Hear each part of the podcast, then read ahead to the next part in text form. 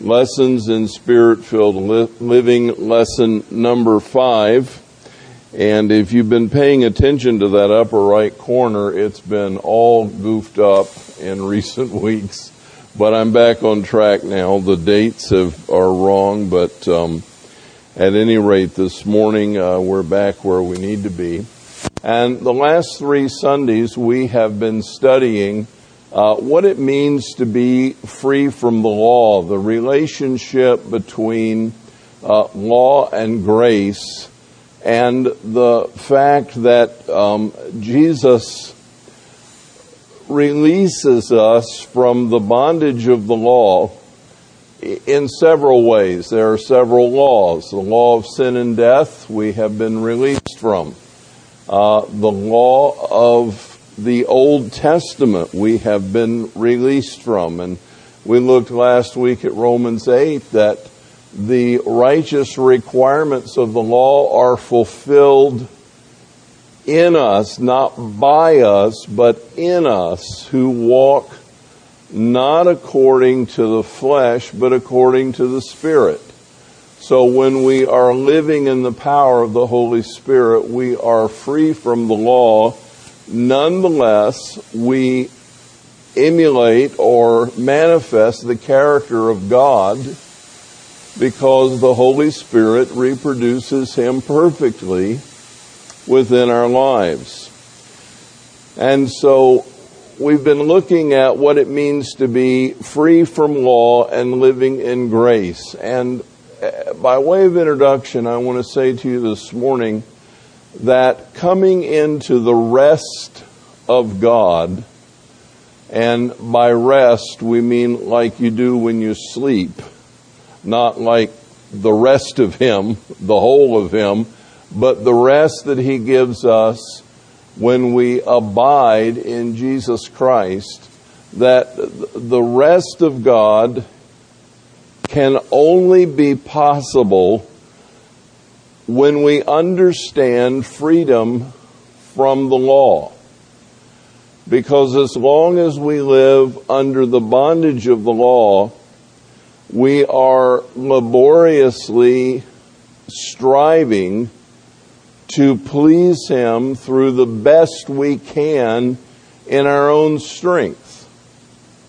And let me say here parenthetically that a lot of people talk about spiritual Christians carnal Christians and then non Christians or unbelievers. And we have a tendency to think that carnal Christians are Christians who do, they live terrible ways. Um, their lives are immersed in sin and uh, they're not living according to uh, biblical truth and, and character. But that is not the definition of a carnal Christian. If a person is a sincere and true believer and they happen to live that way, certainly they're being carnal.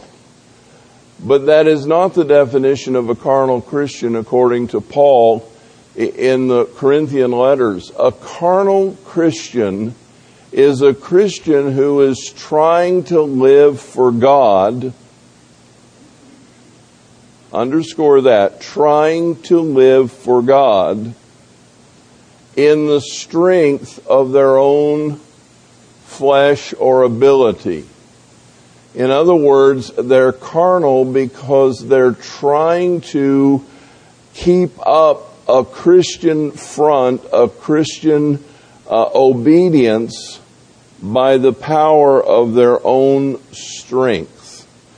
And that always ends up in frustration and failure because we do not have that ability within ourselves to live according to the requirements of the law. In fact, the Jews never had that ability you notice that as soon as God gave the law, uh, among the things he gave next were the, uh, the sacrificial ordinances that allowed them to come and bring sacrifices for sin because he knew they would fail.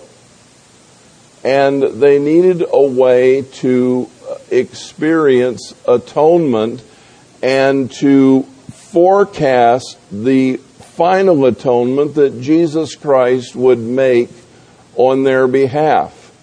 So God never expected the Jews to keep the law. And He doesn't expect us to keep the law. The law represents His character, which can only be manifest when we are living in the power of the Holy Spirit and His life is reflecting Jesus through us. Now, I've broken this down into three segments this morning, and to be honest with you, at one time or another, you've heard me speak on each one of these segments. I don't know that I've ever put them together in this way, but you have heard me speak on these different segments. But this morning, I want us to look at them uh, in conjunction with one another because they really go together. First of all, crossing the Jordan and entering the promised land uh, that's found in Joshua chapter 4, verses uh, 1 to 9.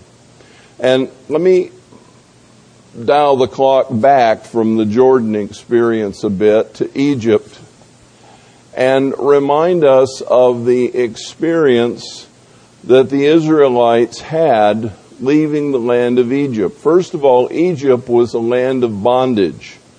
Do you recall that? They were forced to do labor and when Moses said, Let my people go, uh, Pharaoh did none other than increase their burden and make heavier their labor because he wanted to uh, get their attention and say, You can't pay attention to this crazy guy Moses.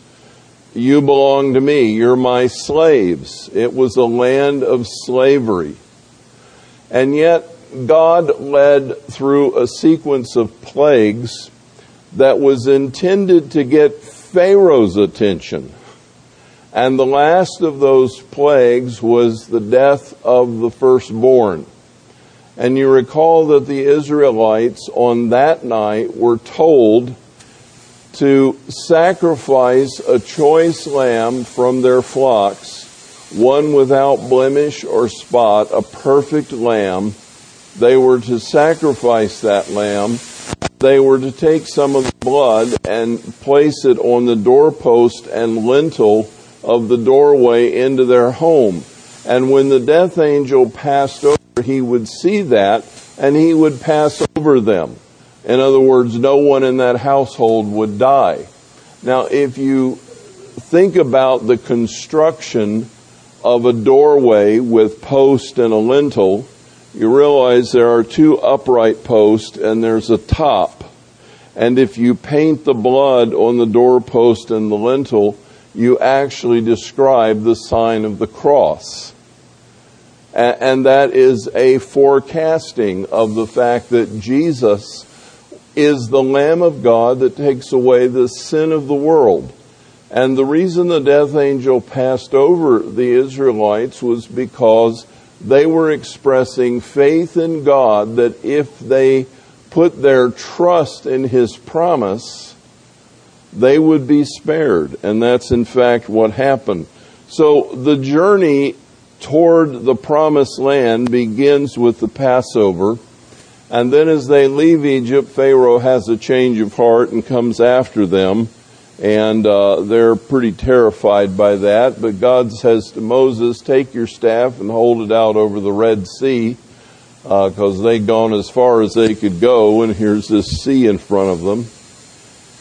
And Moses did that, and God caused the waters to pile up in heaps on both sides. And the Israelites had a way to pass through on dry land. But as they finished crossing the Red Sea, the uh, Egyptians pursued them into the midst of the sea and died in a flood as God allowed the water to come back over them.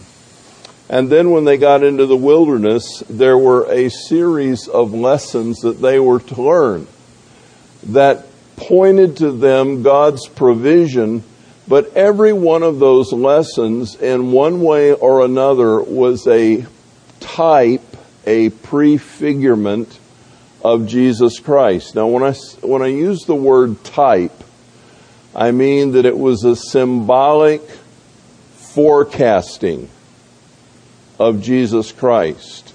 So you recall they came and ran out of water, and they came to the waters of Marah, and they were bitter, and they couldn't drink them. And God said, Take this branch that I will show you, and cast it into the waters, and they were made sweet.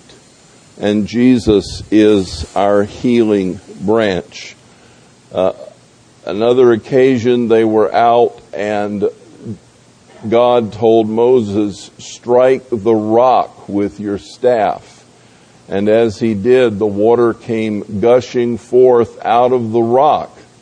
And it flowed uh, in a stream that was available to them for refreshing water. That's kind of interesting because later on, um, they came to the same predicament again, and Moses got quite angry with them and he sort of blew a fuse. He said, How often do I have to teach you the same lessons over and over again? How many times do I have to strike this rock? And he took his staff and he struck the rock, and the rock gushed forth water. But God said to him, Moses, because you have done this in an act of anger and rebellion, you will never set foot in the promised land. Why is that? Because that rock was a type of Jesus Christ, who was once and for all sacrificed for our sin. And he never had to die again. And by striking the rock twice, Moses destroyed that type of Jesus Christ. But you know, God is a gracious God, isn't He? Moses never got to go with the Israelites into the promised land, but do you know when he did see the promised land? He was standing on the Mount of Transfiguration with Elijah as they met with Jesus Christ. And God, in His kindness, uh, brought him back to get a glimpse of the promised land. There was the fiery serpent that, as the Israelites encountered a whole infestation of poisonous snakes and they began to bite them, and they were dying because of the poison uh, God told Moses, He said, Take a likeness of a fiery serpent and wrap it on a pole, on a, on a cross, and hold it up. And everyone who looks at that pole representing the serpent will be healed. And so, again, uh, the only time I can think of in Scripture where a serpent actually reflects the character of Christ as the healer. But Moses held up that stake with the fiery serpent, and every Israelite who looked at it was healed. And so, in all of these ways, the wilderness wanderings were forecasting the coming of Jesus Christ. Even the tabernacle in the wilderness was a prefigurement of our own bodies that would be filled with the Holy Spirit, the Shekinah of God. And in His glory, we would reflect the Lord Jesus Christ. In this temple, as Paul says to the Corinthians, do you not know that your bodies are the temple of the Holy Spirit who dwells inside of you. And that tabernacle in the wilderness gives us insight and understanding into the temple that God has made us to be as we represent um, the Lord Jesus Christ. And so when they came to cross the Jordan River, remember, they were coming from the east and they were going to go across Jordan to the west into the land of Canaan, the land of promise. And you recall what God said uh, to, to Joshua. Moses has passed off the scene. Joshua has become the leader. And God says, have the priest bear the ark and go down to the Jordan River. Now, there are times of the year when the Jordan is just a thin trickle, basically. And there are other times of the year when it is essentially like a flood. It depends on uh, how much rain has uh, fallen in the Golan Heights and and the streams, the uh, springs that feed it and this was at flood time. And the Jordan was out of its banks. And it was not a good time to cross the Jordan. But God said, I will make a way for you and take the ark and go down. And when your feet touch the waters, the waters will stand up in a heap. And so that's exactly what happened. And the Jordan, by the way, the name Jordan means descent. In fact, the Jordan River goes uh, over 2,000 feet down from its origin in the Golan Heights. And as it goes down to the Dead Sea, it goes to the lowest part of the earth. Um, and God said, Take the ark, go stand in the middle of it, and all the Israelites will cross on dry ground. And as they did that, when the last one had crossed, God said to Joshua, Now listen, I want you to take 12 stones from the middle of the Jordan River, and I want you to take them up on the side, and I want you to build a monument that will be a reminder that all of the forefathers crossed this Jordan on dry ground. And then I want you to take 12 stones representing one for each tribe of Israel, and I want you to go and put it in the middle of the Jordan where the priests are standing. And that will be a reminder that they passed through the waters to come to this promised land. And those 12 stones have great significance. The ones on the shore, on the bank, and the ones in the midst of the Jordan. Because the Jordan River is representative to us in symbolic fashion of going down into the waters of death. Do you recall the the formula that I often quote from Romans chapter 6 when someone is baptized buried with Christ by baptism unto death and raised with him to walk in newness of life. Those 12 stones in the middle represent the fact that the Israelites died to their own self effort and energy there in the Jordan River. And that they would from henceforth live miraculous lives in the promised land. And those 12 stones that were set up as a monument uh, on the side were intended to reflect the fact that they had been risen out of the Jordan to enjoy the promised land. There's only one problem.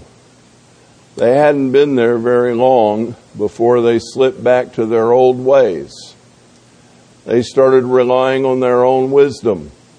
They got in trouble at Ai. They got in trouble in other places. Uh, before you know it, they were back to living their lives in the deeds of the flesh.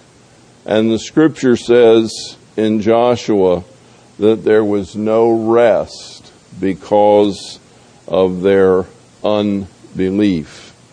Actually, that may be Hebrews. So, if you don't find it in Joshua, write Hebrews down there. By the way, I found another typo in the introduction, and uh, if you catch it, you get extra points. Um, so, the Jordan River is symbolic of us passing through and going into the land of promise. And the Israelites did not experience that. However, Hebrews 4 tells us that the rest of God and gives us an invitation to restoration. Perhaps uh, we should read that. Hebrews chapter 4 Therefore, let us fear if, while a promise remains of entering his rest, any one of you may seem to have come short of it. For indeed, we have had good news preached to us, just as they also. But the word they heard did not profit them because it was not united by faith in those who heard.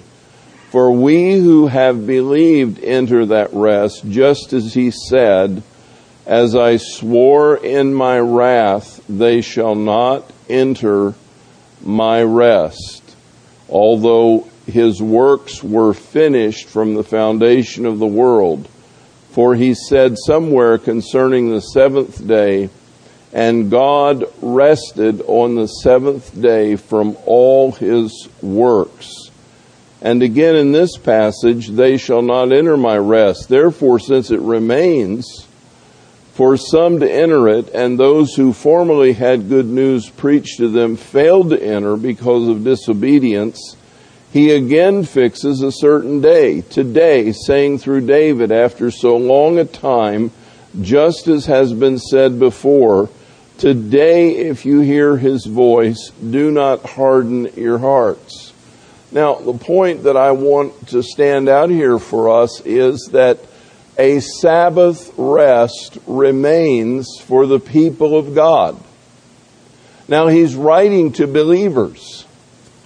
He's writing to people who have already trusted Jesus Christ as their Lord and Savior.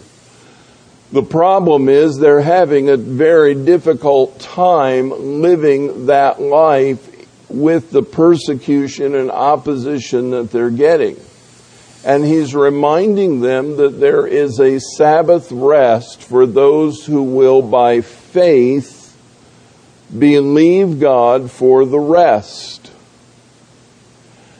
Go back to creation for a moment in your mind. Can't go back any other way. But go back in your mind and uh, if you go back in your mind and recall that God made the world in how many days? How many? Six. Okay, still didn't have enough time to get my um, cough drop unwrapped. So, what did he do on the seventh day? He rested. When did he make Adam and Eve? Sixth day, what part of the sixth day? The end of it, the evening. What was their first day on the planet? The seventh day. Do you realize that God designed us, thank you, God designed us to rest in Him. Our first day was His day of rest we were made to enjoy the Sabbath rest of God. Because of sin, we mess that up. But when we were first designed and made by God, we were created to enjoy His rest and to spend that first day of our lives with Him, abiding in Him. And so, we are able by faith to go back to that place and abide in the rest of God. And it is offered to us, all who will accept that rest by faith. Now, what is the rest of God? What does that include? Well, how many laws were there in the Garden of Eden? Ten Commandments, two great laws. How many, how many rules? One, don't eat from this tree. Pretty simple. Don't eat from this tree. What else could they do? Anything, everything. They didn't have any restrictions.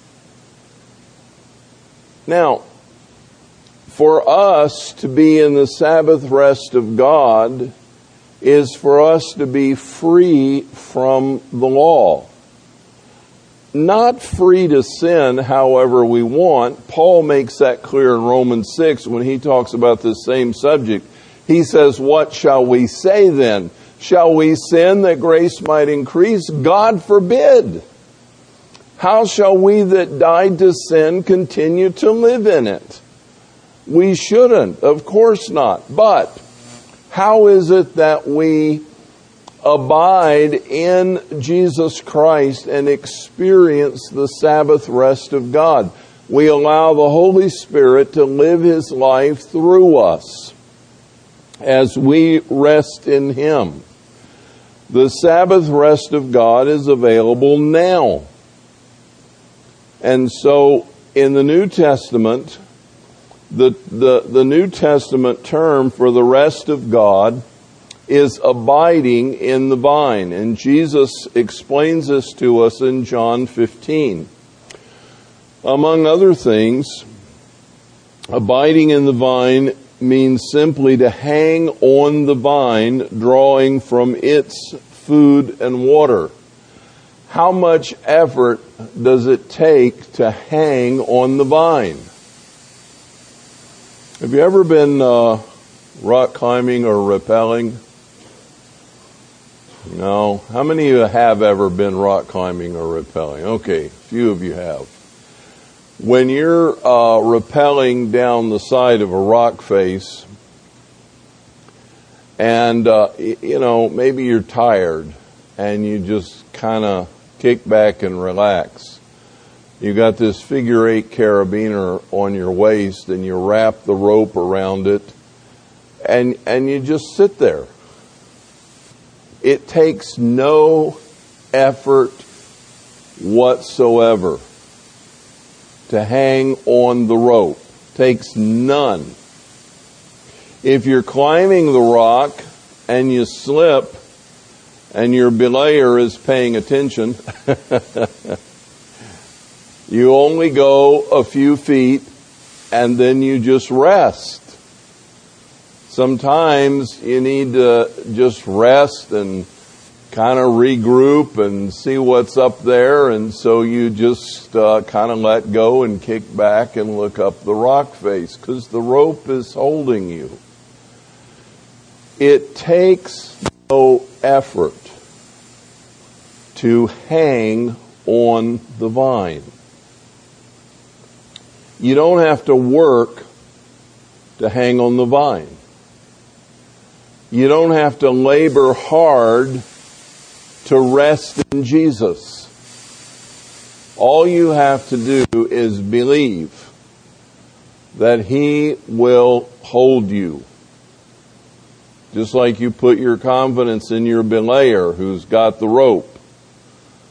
You count on Jesus holding you. He will give you rest. And those who abide in the vine, we're going to leave the rope now and go back to the fruit, go back to the vine. Those who abide in the vine draw from the nutrients and the water that the vine provides. How many of you like grapes? I like grapes. Unfortunately, did you know that grapes are the sweetest fruit? Um, they have a lot of sugar in them. They're also uh, pretty moist. Um, and when you bite them in your mouth, your mouth fills with liquid. Where in the world did it come from? The dirt. Sorry about that. it came from the dirt. Utilized by the vine and translated into juicy fruit that is sweet and delectable and delicious. And so, when you abide in the vine, you draw your nutrients and you draw your liquid and you draw everything you need from the vine. You don't get it yourself. You don't throw down little shoots to the ground to suck up your own uh, water and fertilizer. You get it from Jesus. It comes from Him. And those who abide in Him will bear fruit. God designed us to be fruitful.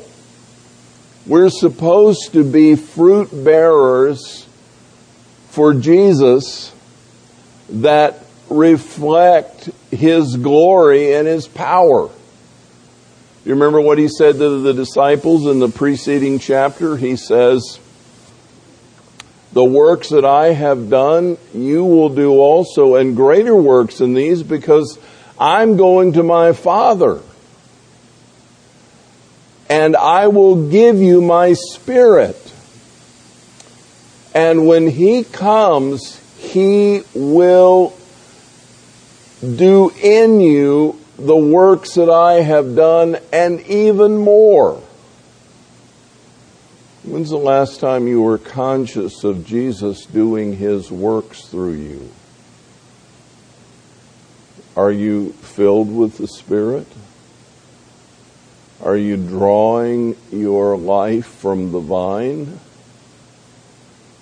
Or are you still struggling to live a Christian life based on your own efforts. It doesn't work that way. You don't have it in you to produce fruit. It comes from Him. Jesus said in chapter 15, verse 5, the last half of John, without me, you can do nothing. What can you do without Jesus? How about being good parent? How about being a good uh, employee? How about fulfilling the fruit of the Spirit instead of the deeds of the flesh. Can you do that? You can't do that without Him. Without me, you can do nothing. When I stand to bring you the Word of God on Sunday morning, I am conscious of the reality that unless He anoints and empowers, I'm just babbling. I can do nothing to transform your heart. I can't make you believe. I can't make you understand. Quite honestly, that's frustrating sometimes. I wonder to myself, did they get it? But I'm also aware that only the Holy Spirit can communicate it. Only the Holy Spirit can give life to the Word. I can speak the words, but only the Spirit can give life. Only He can open the eyes of your heart. Only He can make a difference. In this intimate relationship that we have with Jesus, we can ask whatever we wish and it will be done. It has been said that the only true work of the abiding believer is prayer. Until we pray, there's nothing we can do. Once we have prayed, there is nothing he cannot do through us. We must abide in the vine. And that is the essence of the spirit filled life if you want to experience the fullness of the Holy Spirit, you need to come to Jesus and say, Lord Jesus, I recognize I can't live this Christian life. I can't do this on my own. I cannot be a solid Christian apart from you. I need you to live your life in me. I need you to manifest your glory through me. You're the only one that can do that. And I'm going to count on you to guide my life. Warn me when I'm about to do something you don't want done and empower me to be obedient. And motivate me to do the things that you want to do and empower me to do them in your strength. Magnify the name of Jesus. Father, I pray this morning that you would give us a hunger and a thirst for your Spirit, that we would learn what it means to come to the Sabbath rest, to enjoy the bounty of your presence, to abide in the vine and to experience the life of Jesus coursing through us, producing fruit that will last eternally. I ask it in his precious name. Amen.